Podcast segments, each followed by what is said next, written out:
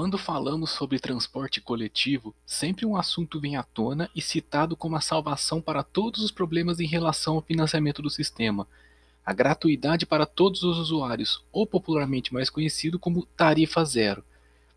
É fato que o número de passageiros tem apresentado queda nos últimos anos em várias cidades brasileiras e em Ribeirão Preto isso não poderia ser diferente.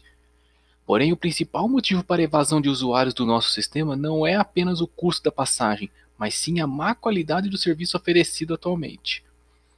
Conforme citei na proposta recentemente publicada no blog com o título Como Melhorar o Transporte Público de Ribeirão Preto, fatores como superlotação, atraso nas linhas e demora para chegar ao destino são os principais fatores que desmotivam os usuários a utilizarem o sistema em nossa cidade.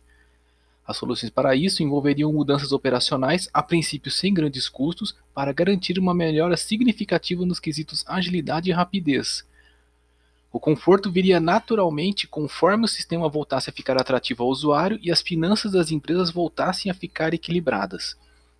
Porém, muitos defendem que a gratuidade do sistema por si só seria um grande avanço para a melhoria do transporte coletivo em várias cidades brasileiras, onde a forma de cobrança atual, passageiros por quilômetro seria substituída por uma espécie de financiamento vindo de diversas fontes, incluindo cobrança extra sobre o valor do combustível, estacionamentos nos grandes centros, pedágios urbanos e exploração de publicidade dos principais corredores estruturais com grande fluxo de linhas operadas. Isso poderia ser viável caso estivéssemos pensando em reduções significativas na tarifa para o usuário.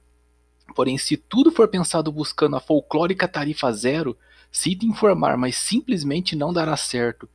Alguns até defendem que o uso do transporte público seja adicionado como direito social na Constituição.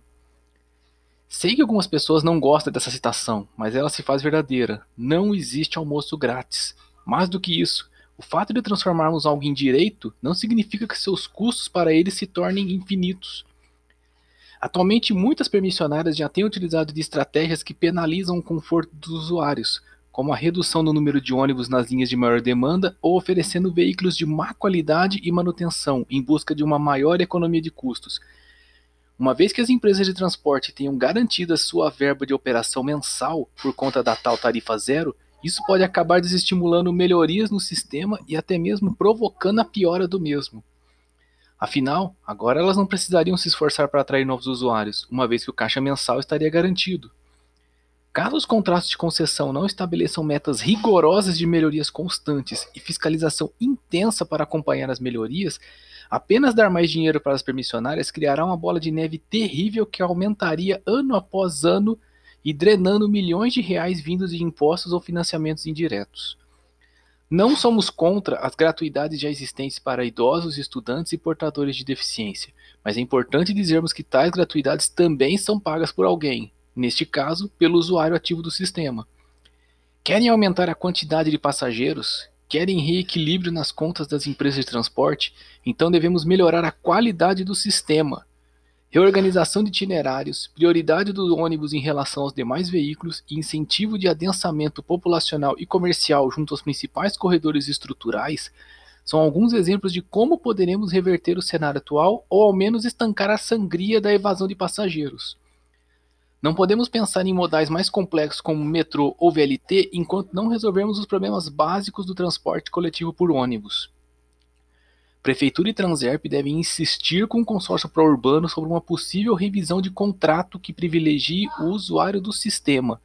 Do contrário, continuaremos apagando o incêndio com apenas um copo d'água. Todos os sábados, o podcast do Ribeirão Tupi estará comentando assuntos referentes à mobilidade e planejamento urbano de Ribeirão Preto. Nos sigam no Anchor e demais plataformas de podcast, além da page oficial no Facebook e propostas publicadas às terças-feiras no blog. Até a próxima!